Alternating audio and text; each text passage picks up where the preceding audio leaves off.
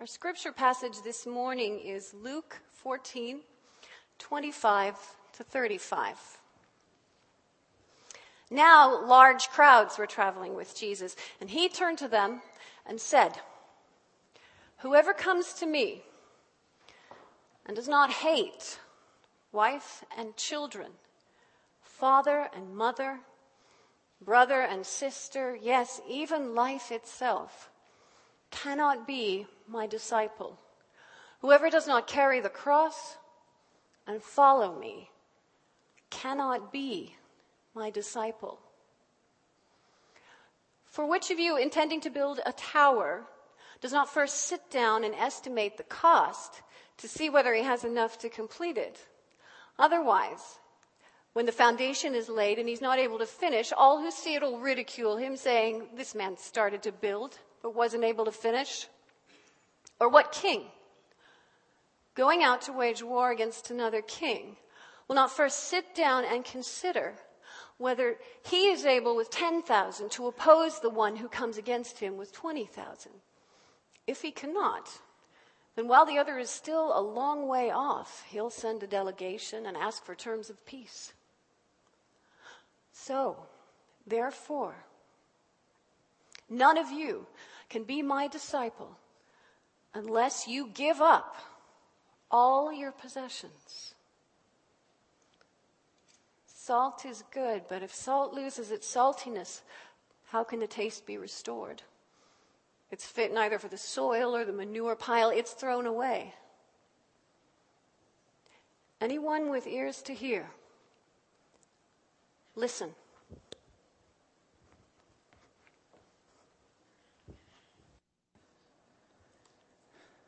Pray.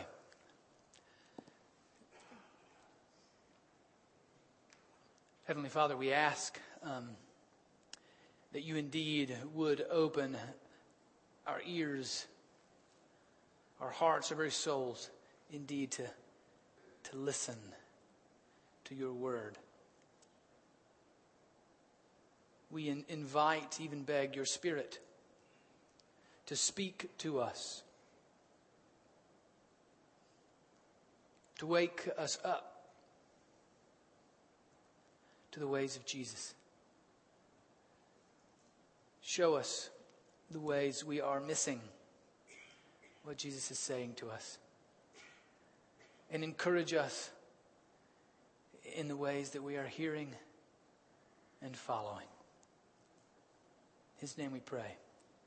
Amen.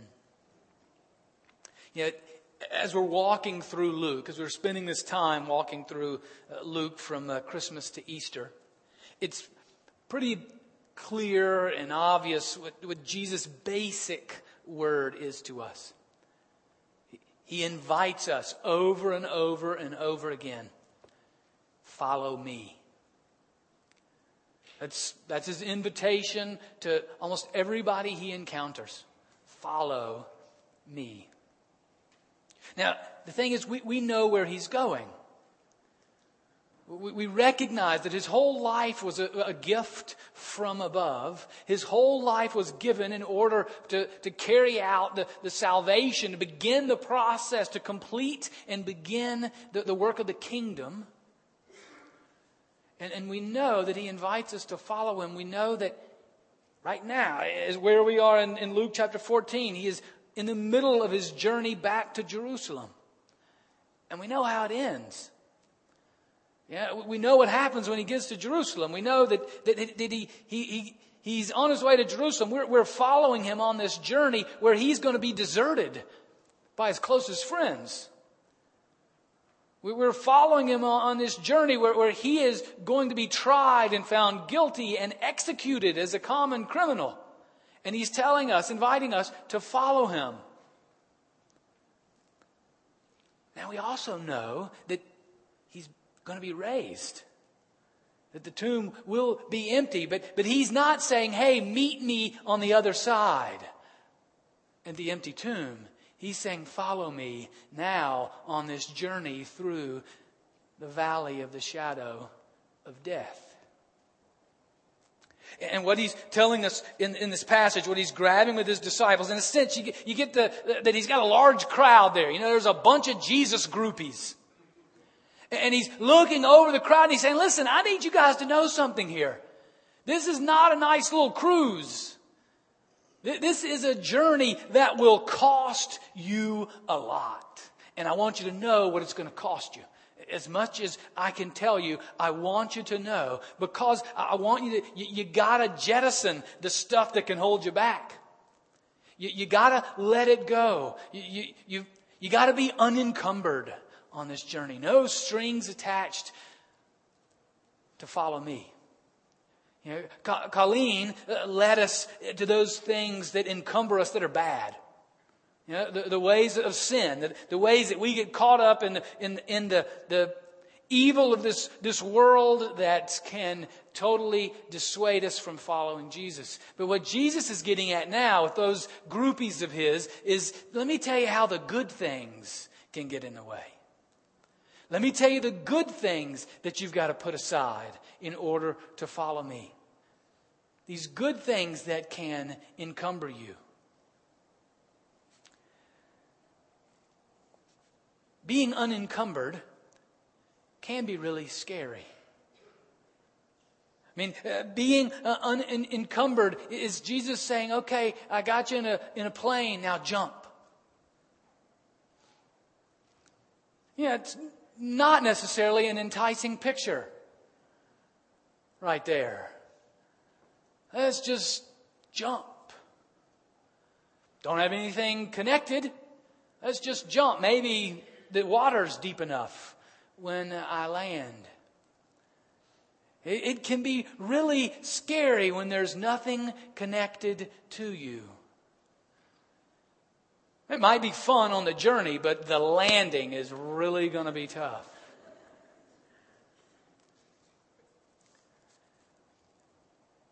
They seem that they're totally free, but being totally free is not enticing. We really want some things to be connected to. We need to be connected at least to, to something. I mean, just ask Tiger Woods. If there's anybody in this age that was could see himself as totally free, be Tiger Woods. I don't know if you got to hear or read or see his apology on Friday, but the money wasn't going to hold him back. Power, fame, skill and ability. I mean, he's arguably on his way to being the greatest golfer in the history of the game. And he thought basically he could do what he wanted. Totally set free just to live according to his impulses. And it was interesting on Friday that he was saying that he realized, you know, being totally free isn't all that it's cracked up to be. And he had to get back to what he was connected to. For him, he's going to try out his mom's Buddhism. Pray and hope that some of his dad's words about Jesus will also uh, connect with him so that he's grounded and rooted in him. But being free, totally unencumbered, is not enticing. It can be really scary. So we do, Jesus isn't telling us be totally free, but he's telling us you need to be connected to one thing. See, the picture's a little different for some of us. Those of you scared of heights, there's no way to make that picture nice. But some of us yahoos, man, we're like, all right, now that's a little better picture, you know, when they're when we're connected to at least one thing that we know is secure. Then it's a thrill. Then we're, we're, we're ready to jump. Doesn't matter if the water's deep enough. If we're connected to the one thing. Another title for this could have been Jesus is my bungee cord. Lord Jesus is my parachute. For as we are connected to Him and Him alone, then we find true freedom. Otherwise, that being unencumbered leads to destruction. Now, what, what Jesus is going to, is telling his disciples, and he's telling us, here are the things that can hold you back. Here are the good things that can encumber you, that can prevent you from jumping. When Jesus, I've got you. I, I'm your parachute. I packed your parachute. I'm your bungee cord, so you can jump now. Well, here are the things that can prevent us, the good things, as, as people that are hanging around Jesus that can derail us from being willing to jump. It's relationships with our closest friends and family, our most beloved relationships that can encumber us. It's our own personal reputation, our own personal pleasure that can encumber us. And third, it's our stuff. There's three times in this passage that Jesus says, You cannot be my disciples unless you let those things go.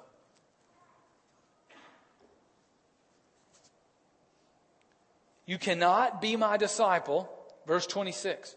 You cannot be my disciple unless you hate your father and mother, wife and children, brothers and sisters, and yes, even life itself. Now, yesterday morning when I was waking up one of my daughters, I mean, she would have qualified uh, literally for that statement in her, in her feelings towards her father. But that's not, that's not what Jesus is getting at. I mean, what, what is he? I mean, those are harsh words.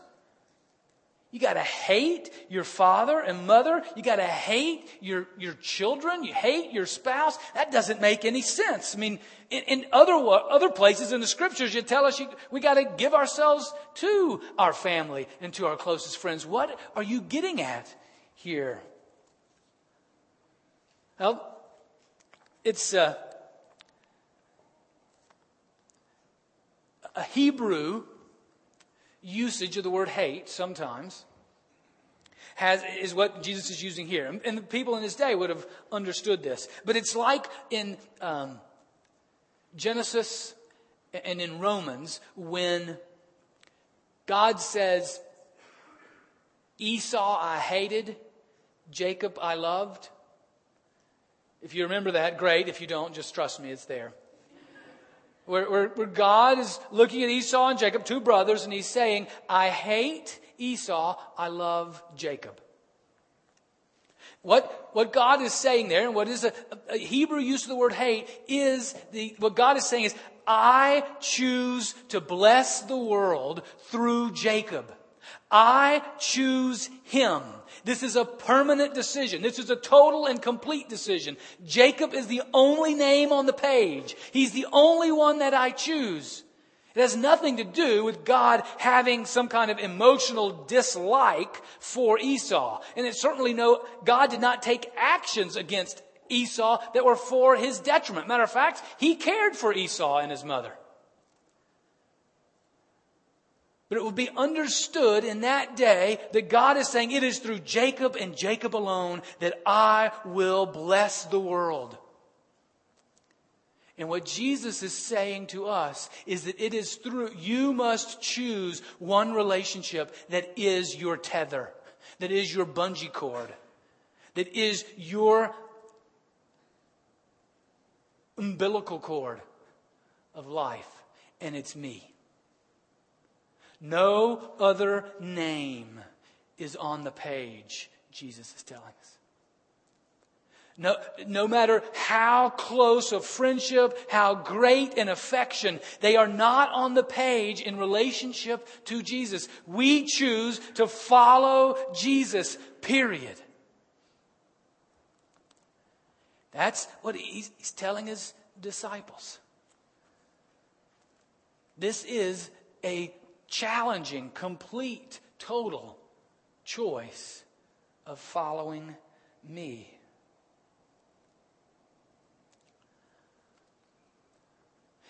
As I thought about that, the, even this, even this week, Kathy and I, my wife and I, are, are talking about how, how the best relationships, you know, are much to my children's disbelief, you know, how much tied we are towards really blessing them.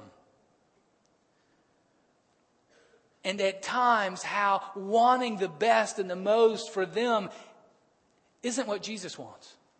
It's what the world tells us we're supposed to do, but it's not what Jesus wants us to do. And how we probably fail more than succeed in doing what Jesus would want us to do versus what the world would say we're to do.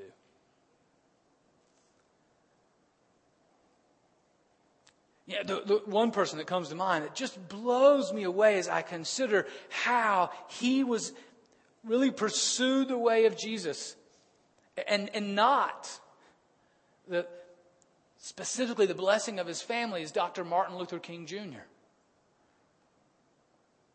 You know, throughout his ministry, he, he, regularly said, I am a preacher of the good news of Jesus. I'm, in, in his line, I'm coming to bring good news to the poor. I'm coming to, to bring release of captives uh, from oppression. Uh, I'm, I'm following the ways of Jesus. That is what I'm not about social change. I'm not about changing the world. I am a preacher of the gospel. Because often he'd be asked that. I mean, why are you doing what you're doing? I mean, your, your house has been shot. Your, your, your family has been threatened. Bomb threats. Real bombs exploding. It's what Jesus has called me to do.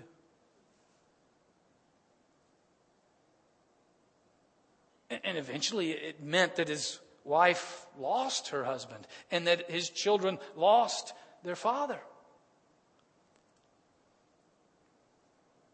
Because he was seeking to follow Jesus.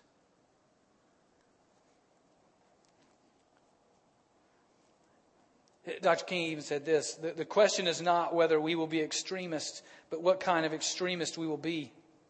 The nation and the world are in dire need of creative extremists, to which I might add creative extremists for Jesus. Now, know this. I mean, as, I mean, as we submit to Jesus, as He becomes our one and only relationship, well, then He leads us. In submission to Him, we then are, are to submit to one another.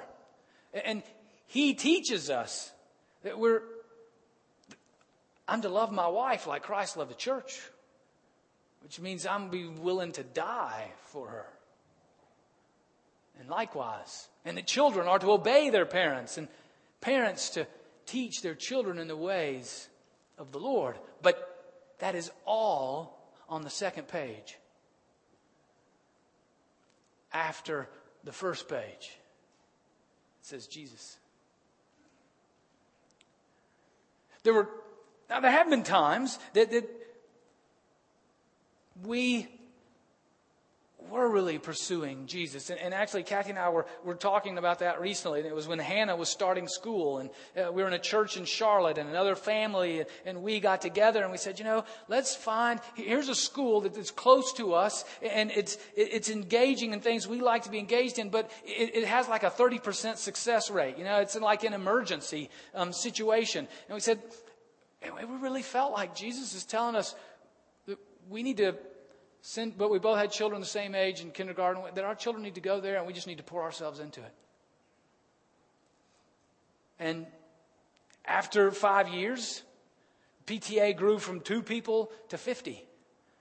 And the school had moved from academic emergency to academic excellence. But as we looked back there, we realized just how hard, just what the cost Jesus is playing setting before us to follow him, to be unencumbered. He goes on, verse 27 You cannot be my disciple unless you carry the cross and follow me, unless you're willing to endure the pain to be my disciple in a world that doesn't follow me. So easy for us to be encumbered by self preservation, a, a desire to succeed, or maybe even just a desire to survive. So easy for the, the fear of being misunderstood, or the fear of being opposed, or the fear of failure, or the fear of being rejected, or not fitting in, not being accepted, being ostracized, how th- those fears can encumber us. Jesus says that sometimes, and you know, it's a literal picture here. You, just like he picked up the cross and carried it so too will we have crosses as his followers that we will have to pick up and carry. And that's in this stage now where Jesus tells the stories. Listen, you, you got to count the cost before you go fight a battle. You got to know this is not a nice cocktail cruise. This is a real journey of a team, of an army, if you will who are following the ways of Jesus.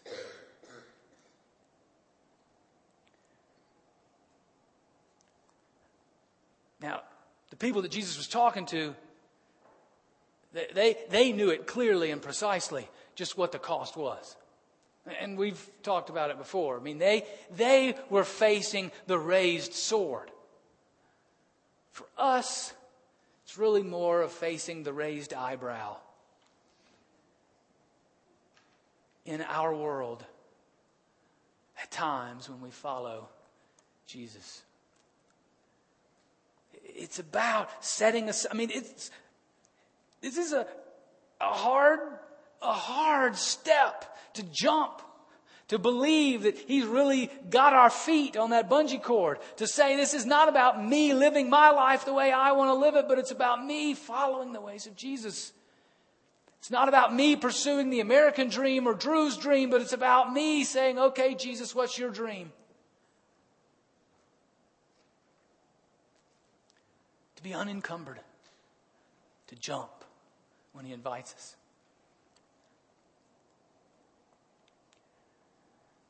I remember, as I was thinking about this, I remember a, a time, this was a number of years ago, when I was selling my car. And if you see the car I drive now, you know that any car that I drive isn't going to get much money. Um, tend to just buy them and then just drive them into the ground. And, and this one I was selling for the high price of $250. And sold. And gentleman came to me and said, let's sell it. And as we were going on to the motor vehicle to do the title transfer and all that kind of stuff, he said, hey, why don't, uh, can we just say I sold it for a dollar? that I bought it for a dollar so I have to pay taxes on it. And in the, the moment, I, sure, why not? And came home, confessed to my wife, and she looked at me and said, Why'd you do that? You know, why'd you sell your soul for, what was it, $15? I mean, really, what'd you? Like, I don't know. I didn't want to rock the boat, didn't want to mess up the deal, didn't want the guy to think I was some goody goody. She just looked at me funny and walked away simple little story, but to me, an illustration of the way that, in just a simple way, just carry the cross. Either sell the car for $15 less, but be honest. Give to Caesar what is Caesar's. You can't be my disciples, Jesus says, thirdly, unless you let go of all your possessions. Now, I studied that one for a really long time. And I'm, I want to let you know what I found in my hours of study. That what Jesus really means is that you can't follow him unless you give up all your possessions. I tried really hard to find some other way, thing that that was really saying. But we know that's the case. How encumbered we can become with our stuff.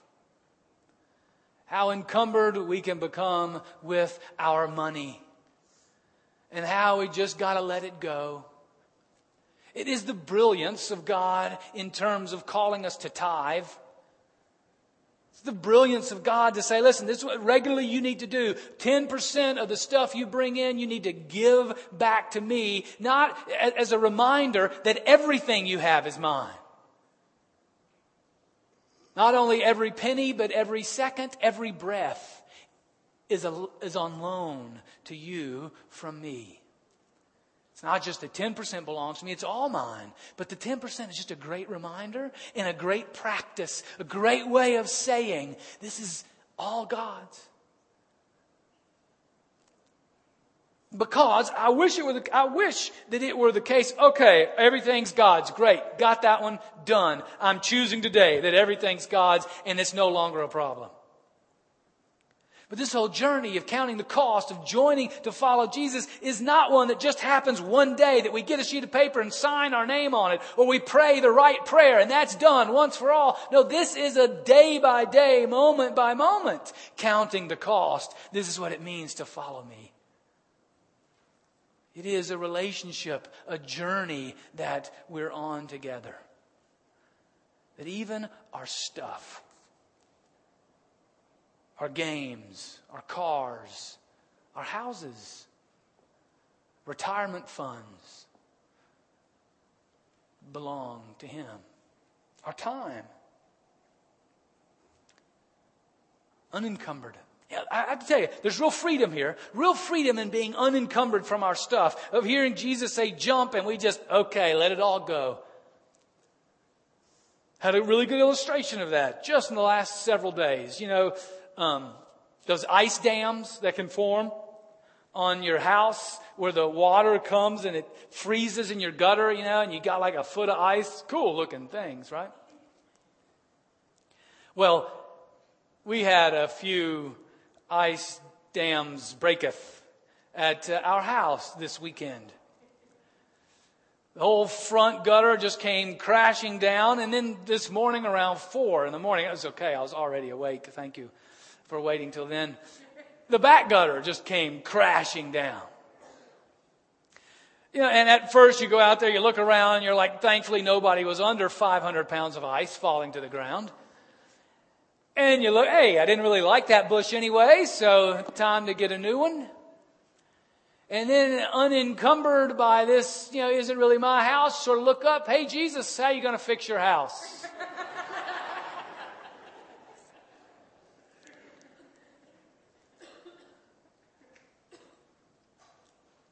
It's easy to be a Jesus groupie. And so every once in a while, he stops. He actually says this three times in the gospel. He stops and reminds his followers I- am not about having groupies. I'm about having disciples, followers, apprentices in life with me. Those who are on the same team, who are ready to carry out the will of the Father no matter what the cost. And so you need to be free. You need to be free from tradition and you need to be free from novelty. You need to be free from the way we've always done it and you need to be free from what's happening now.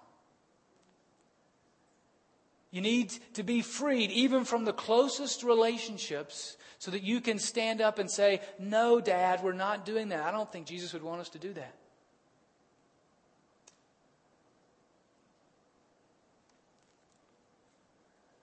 Need to be freed from the stuff and the pleasure that it brings.